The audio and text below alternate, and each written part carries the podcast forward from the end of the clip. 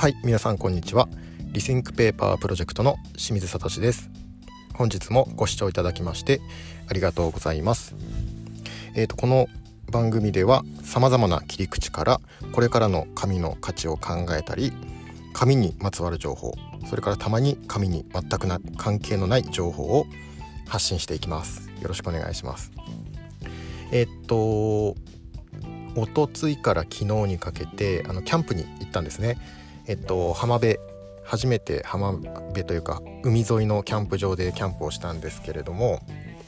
もうキャンプ場キャンプのテントから出たらすぐ海みたいなところに、えー、キャンプで行きました。で初めてですごい良かったんですね。で結構にぎわっていたんですけれども隣に、えー、っと家族がキャンプに同じように来ていてでワンちゃんを連れてきていたんですね。でお昼頃キャンプ場に着いてでワンちゃんがワンワンって鳴いてたんであワンちゃんいるなと思って見ていたんですね。でしばらくしてで夕方ぐらいになってもずっとワンワンって鳴いててあのワンワンが泣き止まなかったんですね。であずっと泣いてるなこのワンちゃんと思いながらで、まあ、夜が来てでテントの中で寝てで朝起きたらまだワンワン言ってるんですね。であのー、明らかに昨日の着いたばっかりの時のあのお昼の時のワンちゃんのワンワンと朝起きた時のワンワンがあのー、もう声がだいぶハスキーになってワンワン言い過ぎて枯れきってたんですね。でもワンワンって鳴き続けていたんですね。でそのハスキーなワンワンのまま僕たちはそこを後にしたんですけれどもその後のそのワンちゃんの声の状態が心配な、えー、清水です。今日もよろしくお願いします。はい今日はですね地球温暖化への適応と緩和というタイトルで、えー、やっていきたいと思います。あの昨日今週ですかねすごい自然災害のニュースが多いなと思っていてあの大雨とかあとは山火事ですよね。大雨で言うとえっ、と7月15日から続いた、えっ、と、宮城県の大雨の影響で土砂崩れが起きてそれの影響で、えっと、近くの高校が、えー、休校になっているというニュースが流れていたりとかあるいはヨーロッパで、えっと、高温の影響で山火事が続いているというニュースも出ていました。このヨーロッパに関しては今年に入ってから山火事がすごい続いていてでその森林火災の、えっと、面積がですね、えっと、東京都の面積の約2倍と2倍以上というふうに出ていてすごい、えー、規模の火災ですよね山火事ですよね。で、えっと、ロイター通信の発表によるとヨーロッパのこの猛暑の影響で火災が起きてるんですけれども、えっと、これはあの気候変動の影響によるものだという専門家の分析を伝えているということです。であのまあ、この気候変動地球温暖化っていうのはもう待ったなしっていうのは地球人類共通のテーマだと共通認識だと思うんですけれどもあのまあ20世紀産業革命以降ですね、えー、と加速度的に地球温暖化が進んでいるっていうのはもう皆さんが知っていることだと思います。でその影響で、まあ、今みたいな、えー、と豪雨とか森林火災みたいなものが今まで以上に、えー、多発しているということも、え皆さんご存知だと思います。で今ですね世界中で取られているのがカーボンニュートラルみたいなことが叫ばれ叫ばれていますけれどもあの、まあ、CO2 みたいな温室効果ガスの排出を減らしていきましょうっていうのが、えっと、主なテーマですよね。あの2000えっと、50年に向けて CO2 の排出量をゼロにしていきましょうというのが、えっと、大きなテーマです。これが、えっと、先ほどタイトルで申し上げたんですけれども地球温暖化への適応と緩和といったうちの緩和です。緩めるっていうことですね。CO2 の排出を緩めていきましょうっていうのが地球温暖化対策のアプローチの一つの緩和ですね。これがもうあの僕たちの共通認識だと思います。一方で適用っていうあの考え方もあります。これですねあのビル・ゲイツさんがあのマイクロソフトのビル・ゲイツさんですねが書かれた本で、えっと、地球の未来のため僕が決断したことっていう本があります。サブタイトルでえっと気候大災害は防げると。SDGs では間に合わないっていうふうに、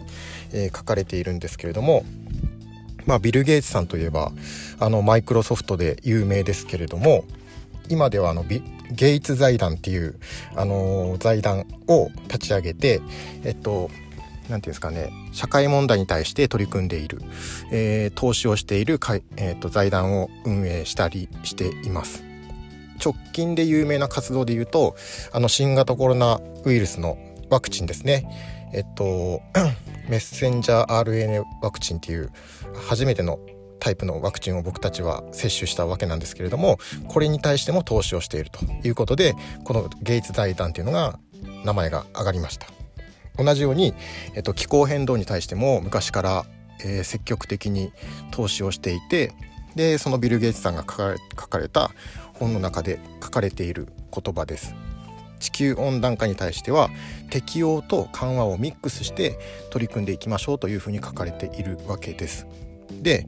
緩和って言ったのはさっき言ったように CO2 などの温室効果ガスを減らしていきましょうっていうのが緩和で一方で適応これは私たちが、えっと、地球の気温変化それから環境変化に適応していきましょうっていう考え方です。あの緩和っていうのは、えっとまあ、地球温暖化に対して即効性がないんですよね。CO2 っていうのはどうしても大気中で複数年滞留する、まあ、大気寿命っていうのがあるんで、あのー、これをいきなり抑えることは難しいと。なので地球温暖化に対して私たちが環境適応していくっていう考え方がこの適応です。でなんでこんな適応っていう話をするかっていうとまあいろんな影響が出てますよね地球温暖化によって。あのー、さっき言ったように豪雨が、えー、起こったりとか、えー、っと山火事が起こったりとかまあ、まさにその気象条件がだいぶ変わってきていると。で海面上昇みたいなことも起こってますよね。南極の氷が溶けて、えーと、海面が上昇している。それによって、えー、近い将来土地を奪われていく、えー、国みたいな国地域が出てくるだろうっていうことが言われています。でこの時に、えっと、先進国と発展途上国を分けた時に先進国っていうのはまあ、陸地に壁みたいなもの防波堤みたいなものを作って、えっと、インフラ整備をすることでその気候変動に対応していくことができる。一方で、えっと、発展途上国の人たちっていうのはそういうことがお金がないからできないっていうふうになってそこで格差が生まれてしまうと。気候難民が発展途上国の方で、えー、生まれやすくなってしまう。ということでそのもちろん CO2 を削減するっていうことは大事なんですけれどもその気候変動に対応できるように発展途上国を開発していくことも大事なんだっていうふうにこのビル・ゲイツさんは言っているわけなんですね。これが、えー、っと緩和と適用のうちの適用です。なので、えっとまあ、緩和っていうことがニュースなんかではよく歌われていますけれども CO2 を何パーセント削減しましょうみたいなことが、えー、っと叫ばれていますけれども一方で発展途上国をその気候変動に適応できるように、えー、っと開発していきましょうっていう考え方も必要だと。これを同時並行でやっていくことによって地球温暖化に、えー、っと対策を打ちましょうということがこのビル・ゲイツさんの本で書かれています。まあ新しい視点ですよね。僕たちはニュースなんかではその緩和の方をえー、っとその一面だけ取りがちですけれどもこの適用も、えー、一方で大事になってくるということでそっちの視点も持っていきましょうという考え方です。なので、えっと、緩和と適用をセットで、えー、地球温暖化に対して考えていきましょうというお話でした。はい、えー、今日はこの辺で失礼いたします。今日の放送がいいなと思ったらチャンネルの高評価を押していただけたらありがたいです。それでは、えー、失礼します。ありがとうございました。